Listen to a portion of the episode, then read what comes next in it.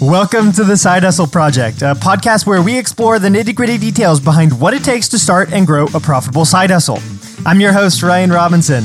In this podcast, I'm bringing you interviews with entrepreneurs, best selling authors, CEOs, investors, and people just like you who are building and profiting from interesting side hustles. In today's episode, we're talking to Preston Lee, the founder of Millo.co. That's spelled M I L L O dot C O, a blog community and phenomenal resource hub for all things freelancing. Preston and I also co host, along with Ian Paget, another podcast together called The Side Gig Show, where we take turns diving deep into the tactics, strategies, ups, downs, and decisions we've made that have helped us grow our own side businesses into full time endeavors over the past couple of years. And we actually just released season two of the Side Gig Show, which you can check out and subscribe to at sidegigshow.com. But for now, back to Preston. He's got a very unique side hustle journey, and he actually only recently left his day job to focus on growing Millo full time, despite earning more from his side business than he was getting paid at work. Preston's been blogging for almost eight years now, and he's gotten up to the point of driving about 150,000 readers per month to his blog,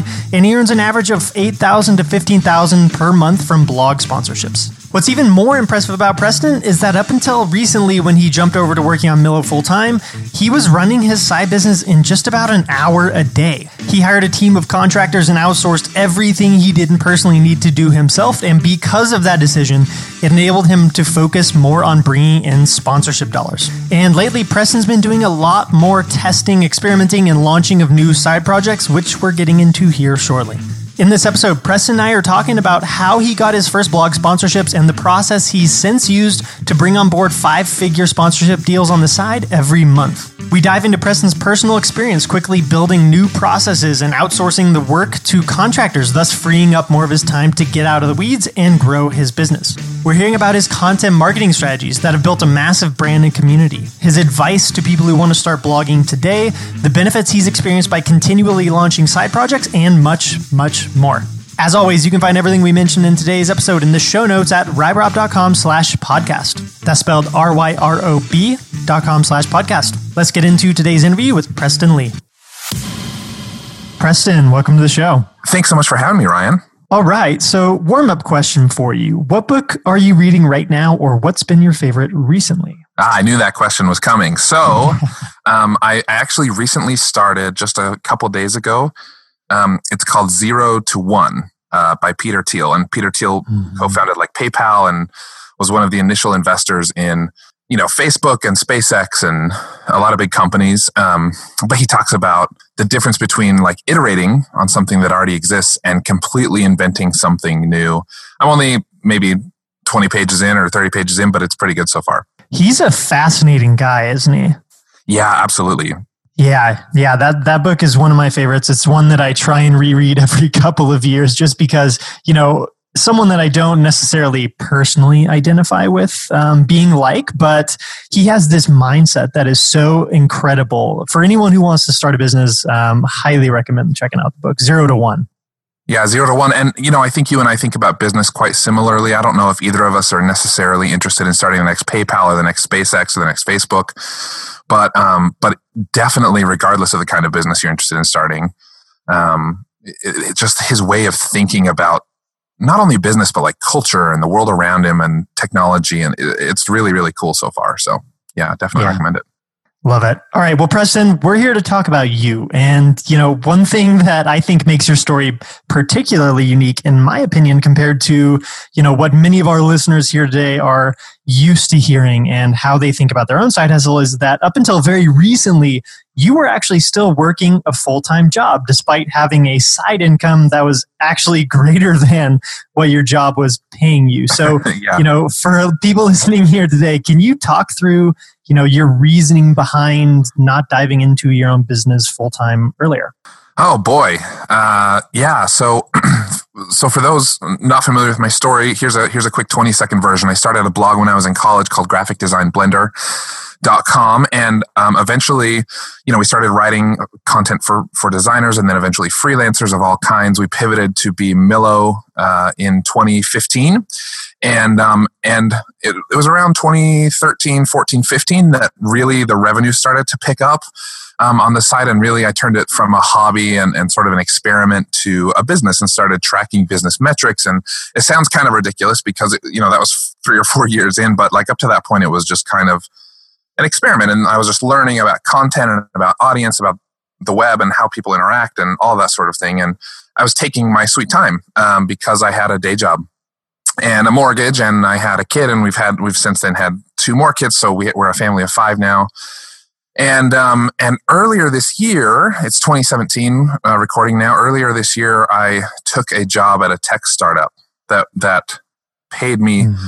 significantly better than the job that I had before. And so I, but I, but I felt like ever since I took that job, I felt like I, I sort of was handcuffing myself, the golden handcuffs. If you've heard that analogy of like taking taking the paycheck instead of sort of following your your true ambitions or your dreams and um, and I just dreaded that, that I had done that this year.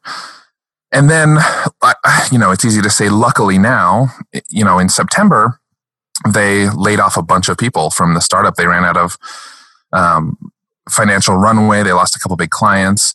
And this is a roundabout way to answer your question, Ryan. But um, when I came home that night, which I can tell you more about this later, but uh, when I came home that night and talked to my wife about it, I said, I think we should just do this business thing. You know, I've been doing it for a few years. The money is good.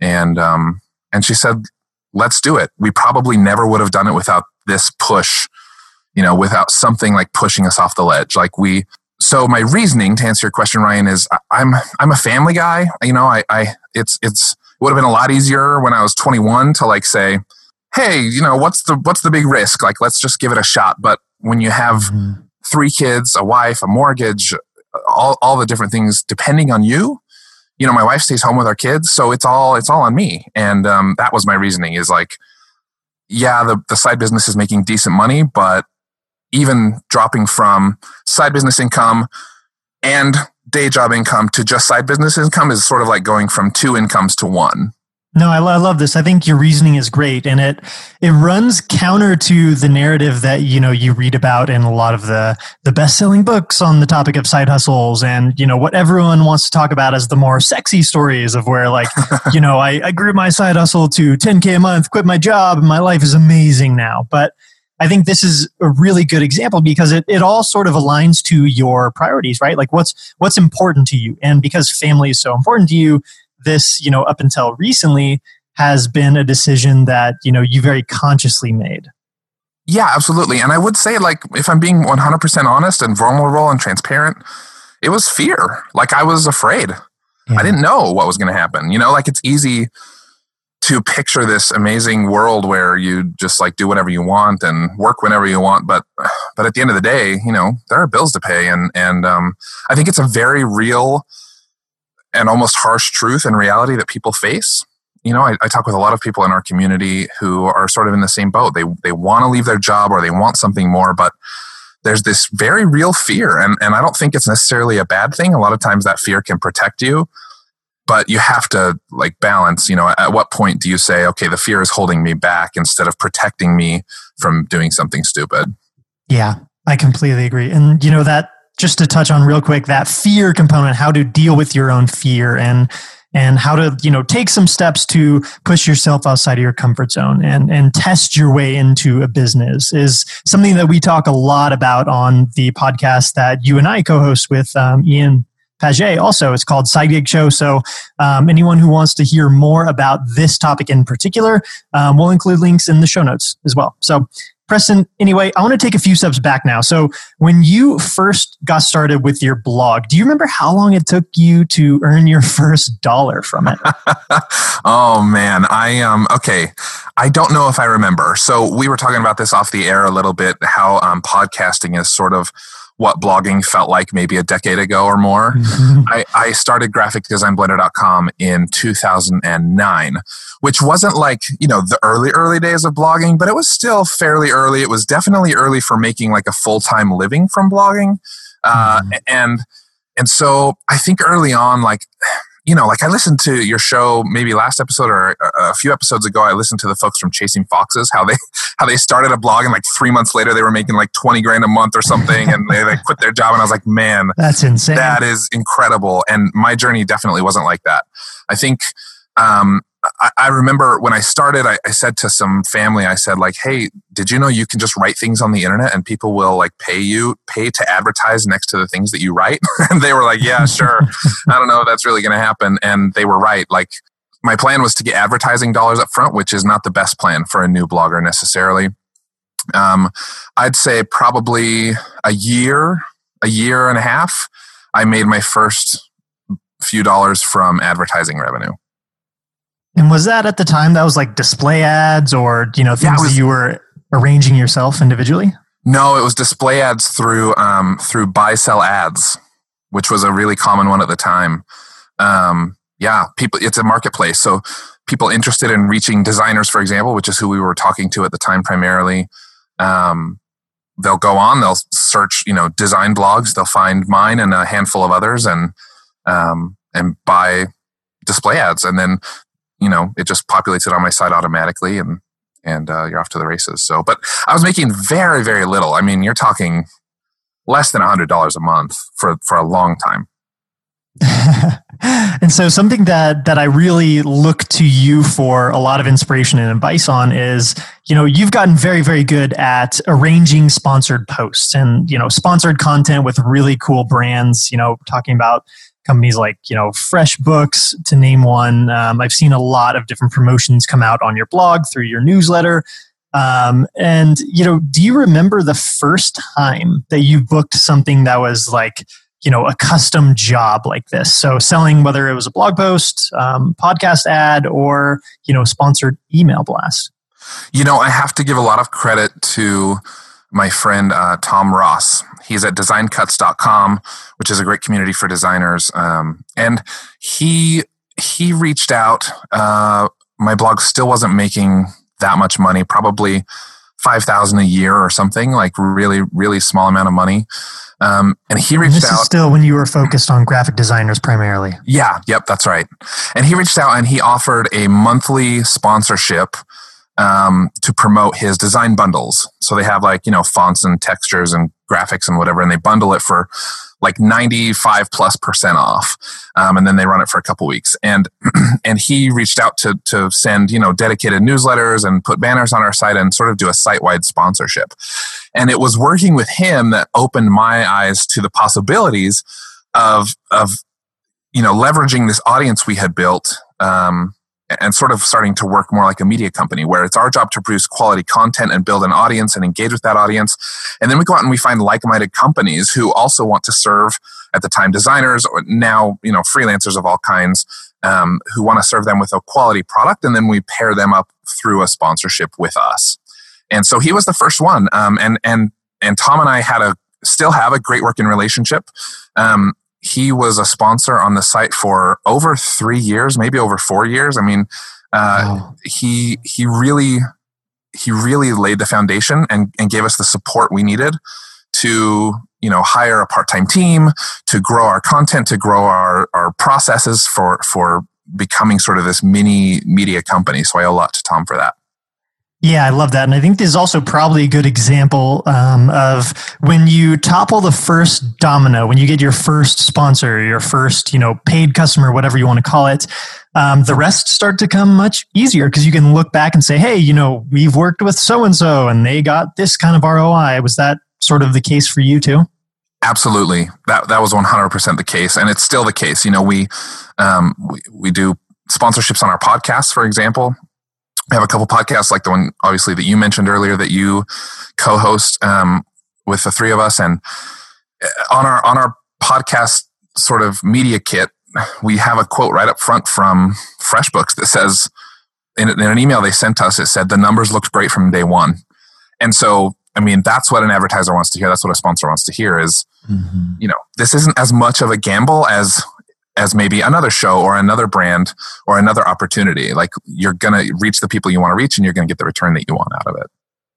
I love that. So, Preston, moving on a little bit now. Um, you know, you guys have grown a lot. Your your toolkit, um, as far as product offerings to advertisers, has grown a lot too, right? Like the podcast, yeah. the blog. Um, as your community grows, you get more options and opportunities. So, you know, now what would you say is the revenue distribution? Like, where where does most of your income come from on the site? Is it all sponsorship dollars, or are there other sources? Yeah, that's a really great question. So um, I'd say up until up until I lost my job and, and took Millo full time, um, probably 85 to 90% of the revenue was sponsorship revenue. Um, but that was mostly because it was sort of the least labor intensive form of revenue.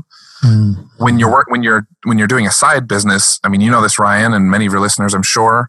Um, you you have very very limited time and so a sponsorship model worked well because i could i could hire a, a, part-time person to manage the actual actual execution of the sponsorship meanwhile i was spending minimal time sort of reaching out to new sponsors or just interacting you know emailing back and forth with sponsors and that sort of thing and um and so and i didn't have much time for anything beyond that. Like I, I didn't have time to develop products and get customer feedback and minimum viable, you know, et cetera, et cetera, et cetera. Now that uh, I've taken it full time, the doors are just like wide open. You know, we're in talks with someone about a, a live event. We're working with someone on physical products. We have we've launched our first subscription based product, which is um, which is like a gig list for freelancers, where we comb the web, and every week we send the very best freelance gigs to our our um, our exclusive list of members. And so so now there's you know opportunity headed our way, and I think it'll diversify a lot more because I recognize it's a dangerous place to be in when you're doing this full time to have 80% of your revenue coming from one source. Yeah, I'd agree. And and any source that is. Yeah, Doesn't matter right. what it is, right. no matter how secure it feels. That's right. Yeah. I mean, I know plenty of people who, you know, only do ad revenue. And it's like, well, what's going to happen or, or what's already happening when ad revenue just doesn't work anymore? It doesn't work as well as it used to. Or when you can't sell ebooks anymore because courses are the hot new thing. If you're all invested in ebooks now, you got to make courses like you. And, mm-hmm. But I think it's true of anything. Like you have to keep pivoting as as your audience needs and wants different things. You have to keep adjusting to their wants and needs for sure.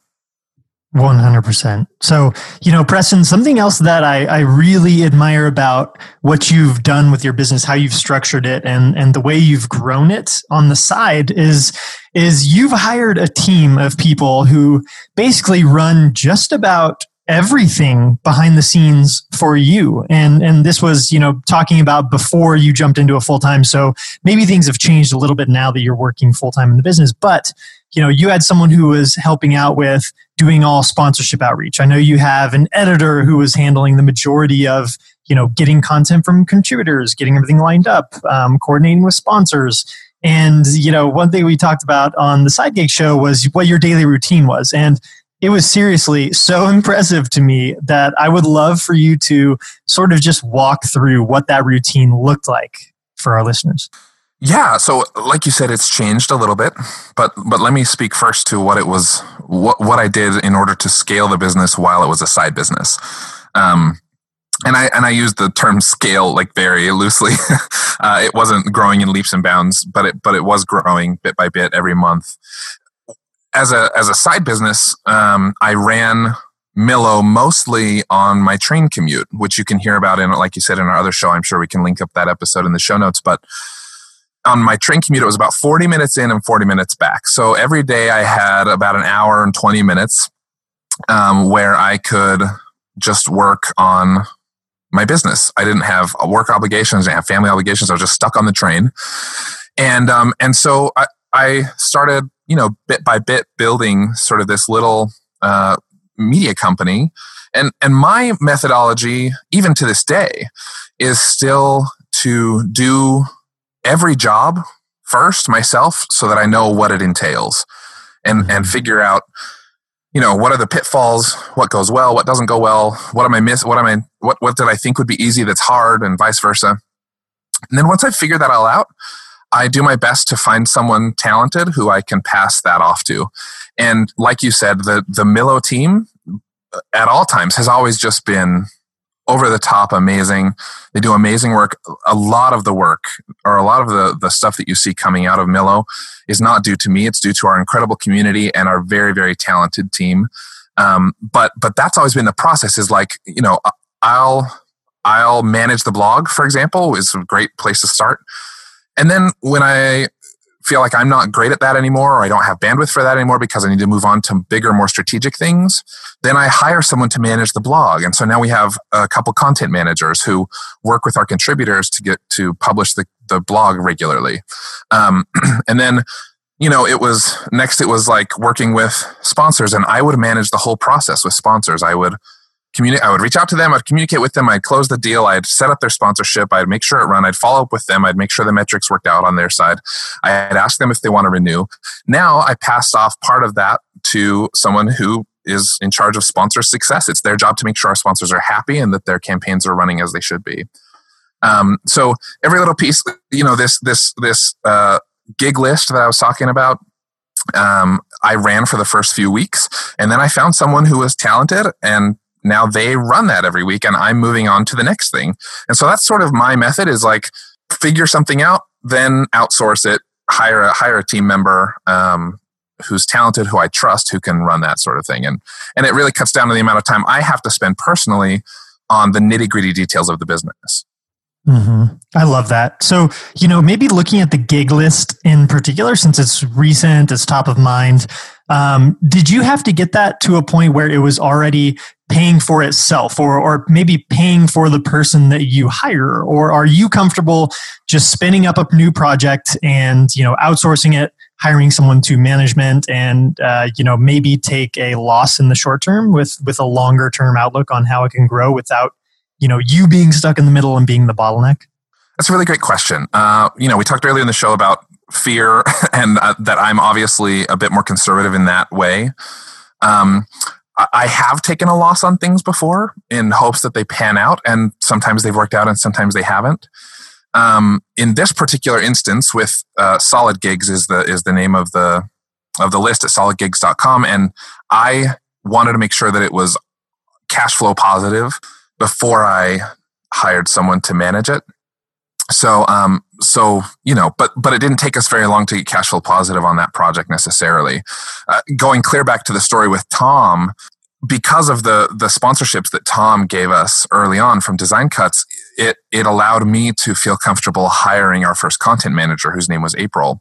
And and april took the blog from good to to really great and worked with a bunch of contributors um, to really make the blog what it is today and and the only reason I felt comfortable hiring her was because I knew we had this steady income coming from a sponsorship with mm-hmm. design cuts. So I guess to answer your question, I'm more on the side of making sure the money is there first.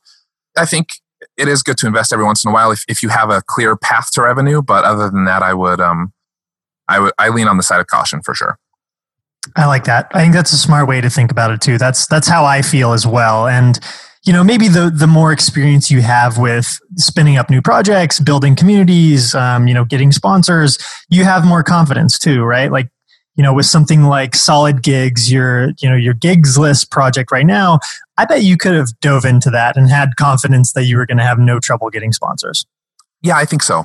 I think it's all about it's all about weighing risk. I think it can be really easy if you follow a lot of podcasts or blogs about startup culture, I think it could be really easy to cu- get caught up in like this spending mentality because that's what startups do. Because first they go out and they raise, you know, $2 million and then they have all this money to burn before they have to actually make any money back. And that's fine for startup culture. But when you're running a side hustle or, or even a small business, a small solo business or a really small team, there's there's cash flow issues like you have to be making money if you're going to pay the people that you hire and it's been sad i've had to i've had to let people go you know, they weren't full time employees, they weren't getting health benefits or anything like that, but they were making a, a, decent amount of money every month as a contractor. I've had to let them go because I didn't have the foresight to see that, like, oh, we can't handle a team of six or seven people necessarily on the cash flow that we have. And so, yeah, I think you just have to, I think you have to balance it with what you know about what's coming in your business.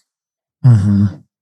So, Preston, you know, what would your biggest piece of advice be to someone listening today who wants to get started with a blog, maybe a podcast, um, but what they have in mind is primarily earning money from paid sponsorships? What, what should be their number one focus today? I think if your goal is to make money primarily through sponsorships, you have to understand that it takes, it can take a little while to get there. Um, the sponsorship model works when you have a large audience. And large is relative, obviously. But to make a decent amount of money from sponsorships, you have to have not only a large enough audience, but you have to have a large enough offering. You know, if you have, you, there's, there's sort of a, a breaking point. You can't have 10 sponsors sending to a list of 500 people and expect for those sponsors to get any sort of ROI out of their investment. And that's mm-hmm. the secret to, to, to successful sponsorship business models is focusing on making sure your sponsor is getting the return back out of their investment. And that's what makes them come back, obviously, as a sponsor. And so I would say it's kind of like advertising. You have to you have to understand that it can take a while. Now, I think there are unicorns in the in the situation, like like the Chasing Foxes team. You know, somehow in a few months they got a million page views and they were able to get tons of ad revenue. And i'm sure if they if they you know in the episode it mentioned they were they were moving to sponsorships eventually i'm sure they're going to be able to land some great sponsorships. So i know people have done it quickly but i would say for the average blogger especially if you're not very familiar with it or depending on how much time you have to dedicate to it every day or week um, it can take a while for that business model to pan out I love that. I think that's sound advice. Um, you know, it's easy to sort of sensationalize these stories, like the Chasing Foxes example, um, without really, you know, fully understanding, like, okay, you know, maybe Grace was spending 18 hours a day or something on nothing yeah. but writing and promotion. And that stuff doesn't necessarily always make its way out. And it's not yeah. realistic for everyone. Yeah, and don't get me wrong, like their story was incredible. I, I learned a ton from it, and I plan to implement a lot of the stuff that I learned from that episode. But yeah, I think everyone's situation is different. And especially since this is a show about side hustling, like a lot of people have maybe an hour or two a day. And I'm and I'm not mm-hmm. necessarily preaching that like a sponsorship or advertising model is the best thing, the quickest route to revenue. Like if your goal is to make enough money that you can quit next summer, uh, I don't know if this is necessarily the business model for you. I think there are quicker ways to get some cash in the door so that you can do what you want to do in terms of a career. I love that. I would agree. So, Preston, shifting gears a little bit again here. Um, something else that you've been particularly great at is content marketing, um, creating long form blog content um, for your site, promoting it, gets getting sponsors even um, to sponsor some of it. So, I know that now you have you know your team of contributors, writers, and editor. Um, but were there ever any big moments with blog posts that you think went particularly viral or you know taught you what was going to be most effective as far as content marketing goes i think the big turning point for me was we we i say we it was me at the time i uh, i was blogging what felt like ad nauseum i mean when you're when you're just an individual solo blogger and you're trying to publish three to five times a week um, it doesn't sound like that much, but it's a lot for one person, especially if it's a side hustle. And um, mm-hmm. and I was publishing. I was trying to publish three to five times a week. And um, the turning point for me came when I realized that you know of the of the five times a week or the three times a week that I published, maybe two of them were about freelancing, and the rest were about you know logos and inspiration and sort of more design oriented stuff. Um, and every time I published about like small business or freelancing or clients or revenue or margin or or whatever invoicing, like any anything related to sort of freelancing and clients and business, those articles not only did I enjoy them more, but those articles took off um, compared to the others. And so that's why that's why I ultimately decided that Graphic Design Blender at the time would be uh, a blog about freelancing, is because I enjoyed writing that kind of content. And my readers obviously enjoyed that kind of content more. And so that was a, a pivotal moment for me to say like okay if I, if I want things to be shared if i want things to be engaged with this is the kind of content we need to be publishing. And, and we still follow that today i like that yeah you've always been really good at community building Um, mm, so, you. Preston, now on Millo, how many visitors do you guys get per month as like an average ballpark figure? Ballpark would be about 150,000 a month, um, which you know isn't enormous. There are the, definitely our site traffic is our lowest contributor to our uh, sponsorship model. We make a lot more money through our email list, which is about 43,000 right now. Um, we make, you know, we have lots of different opportunities for like premium content. You know, we have guides and we have a, a mastermind group on Facebook that has like 4,000 people in it. And so uh, we get, we get about 150,000, but, but again, like that's, that's not a huge amount of traffic. When an advertiser comes knocking, they're looking for sites that are getting, you know, 300, 500,000, a million, a couple million a month to really sink their teeth into in terms of an advertising model. Right. But I do think, yeah, you're you're definitely onto something there with like the power of the email list because that commands so much more attention um, from your existing audience than say just absolutely dropping out a new blog post that maybe you know one percent of people would see. Yeah, absolutely. Absolutely. I think our email list and our mastermind group are probably our two most important assets in terms of building the community. Um, it, it's the easiest way to to get a hold of, you know, everybody has email. It's the easiest way to get a hold of our audience if there's something important we want to say. Um, if, if anything stands a chance of going quote unquote viral, like it has to be shared through our email list. So, yeah, absolutely. I love that. Okay, Preston. Well, I want to transition over to a few of my frequently asked questions, which um, I designed to be intentionally short on my end. Your answers do not need to be equally as so. Great. How much revenue are you generating per month for Millo, if you feel comfortable sharing that figure? Sure, I feel comfortable sharing. Um, I'd say it's anywhere between, you know, it's such a range. It depends on the time of year because we are a sponsorship model. So it depends on what promotion sponsors are running. But I'd say anywhere between eight and 15,000 a month top line. Awesome. So, what would be, you know, some of examples of sacrifices that you've had to make over the years in order to put enough time and effort into your business? Um, you know, there are lots of sacrifices you make, especially when you're doing a side hustle.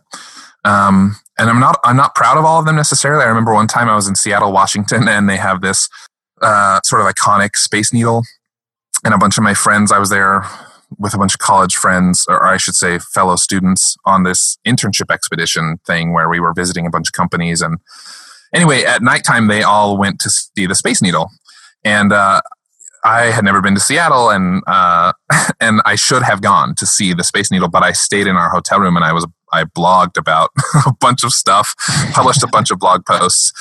But but for me, that's kind of an iconic experience of of or a quintessential experience of like the sacrifices that I've chosen to make um, to build my side business. You know, there's I've given up hobbies, and um, this kind of was my hobby forever. Uh, it was the thing I did when I had a, some downtime after the kids were in bed, or if I woke up early, or or on the weekend, or whatever. So, you know, there are sacrifices that you make um, in terms of social life, or in terms of hobbies, or in terms of just other things you might want to be doing.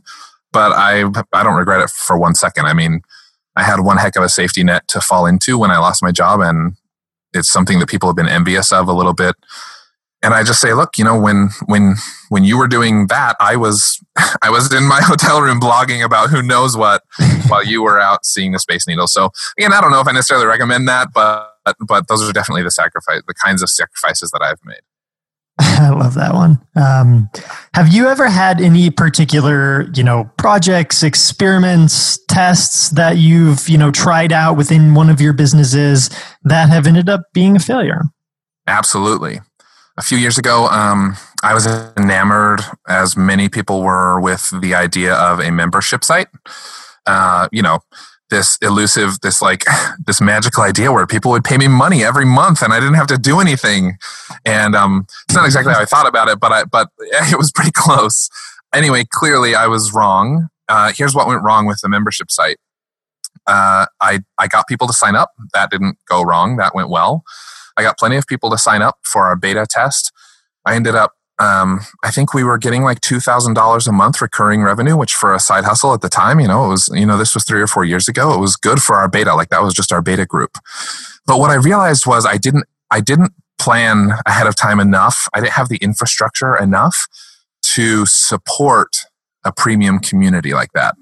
And, you know, I don't blame anyone but myself for that. Like, if customers are paying, I don't remember, 15 or $20 a month to be in a community, they want they want 15 to $20 worth of content and support and community interaction. And um, and I just didn't have the infrastructure or the foresight to to plan for that. It was a it was a team of me and one other person running Millo at the time, graphic design blender at the time, and uh, and we just didn't have the the infrastructure to do it. And so I ended up closing it. Um, you know, not that many people got mad. People were patient, which was good, but I ended up closing it because I just I didn't want to let them down. They were some of our best mem- the best members of our community, some of our best readers, and um, I didn't want to like let them down with this product that we had done, and I just knew that I didn't have the bandwidth or the infrastructure at the time to do it. And maybe one day we'll we'll re we'll re look into it or whatever. But um, yeah, it was a, it was it was technically a failure. We closed it down and and it's gone. So. I think that's a good example, though, of throwing in the towel on something that's not working before damaging relationships, which is a good takeaway. Yeah, I've always been a long long term guy. Um, uh, you know, trying to play the long game. And I, I just really respect anytime someone's willing to like not only invest time to read your stuff or listen to your stuff, but also like to actually pay you money. That's a big deal, you know. Twenty dollars a month is is not a huge amount of money, but like it's it's a significant amount of money in terms of you know you could be spending on something else um, for your family or for you personally or for your business, and so yeah, I didn't want to, I didn't want to damage the relationship that we and the goodwill that we already had with people by putting out a product that was subpar and, and didn't deliver on what we had promised. And we, you know, we've learned from that. We now have, again, that subscription gig list and, and we pay all sorts of attention to those people. And we're always asking them what could be better and what do you like? What don't you like? And, I'm very close with a lot of those people personally, meaning I, have had very personal email conversations with a lot of those people about their businesses. And so we've learned from it for sure. Uh, but, but it was a big failure at the time in my mind. I really wanted that to be sort of the pillar of my business at the time, but I just, I, I did it wrong. Well, I think it all goes back to experimentation, right? As being a good yeah, thing. Absolutely. Absolutely. So, Preston, this is going to be my last question for you. What what would you say has been the best investment you've ever made in the context of growing your business? So, this could be in the form of you know education, time, money, tools, products, services, or otherwise. Yeah, I think the best investment I've made is in the people that work on our team. Uh, I couldn't do what we do at Millo without, like I said, an amazing community but that amazing community comes because of incredible content. Um, and the content comes because we have an amazing team behind the Millo, the entire Millo brand. Um, I just, I, I just, I know I wouldn't be able to do it on my own. And the amount of money that I would save every month if I was trying to do it on my own would, would not be worth, I mean, I guess it's just worth infinitely more to me to have an incredible team working with me to to build this thing that I care so much about. So, best investment I've ever made is definitely the team. I love that. All right, well, Preston, thank you for joining us. Can you tell everyone listening today where they can go to learn more about you, Millo, and everything you guys are up to? Absolutely. You can go to millo.co. It's M-I-L-L-O dot C-O. There you can find, you know, everything. Our blog, our podcasts, our free guides, our free mastermind group on Facebook. Um, if you want to go right to the mastermind, which is definitely one of our most valuable um, resources, it's where, like I said, over 4,000 freelancers and solopreneurs get together. They ask questions about how to start, grow, build, scale their businesses. Um, you can you can check that out directly at millo.co slash mastermind. Um, and yeah, the rest of it there at millo.co. There's a, our email newsletter. Obviously, you can sign up for. We'll send you some freebies there. Um, and and yeah, there's uh, feel free to connect with us on social media we'd love to just hear what you're doing in your business and, and whether you're a side business or a freelancer or anything like that. We'd love to hear what you're working on and, and see if we can help you in some way. Beautiful. And we'll include the links to all of these and also solidgigs.com in the show notes at ryrob.com slash podcast. So, Preston, thank you again for joining us. Thank you so much, Ryan. It's been a pleasure.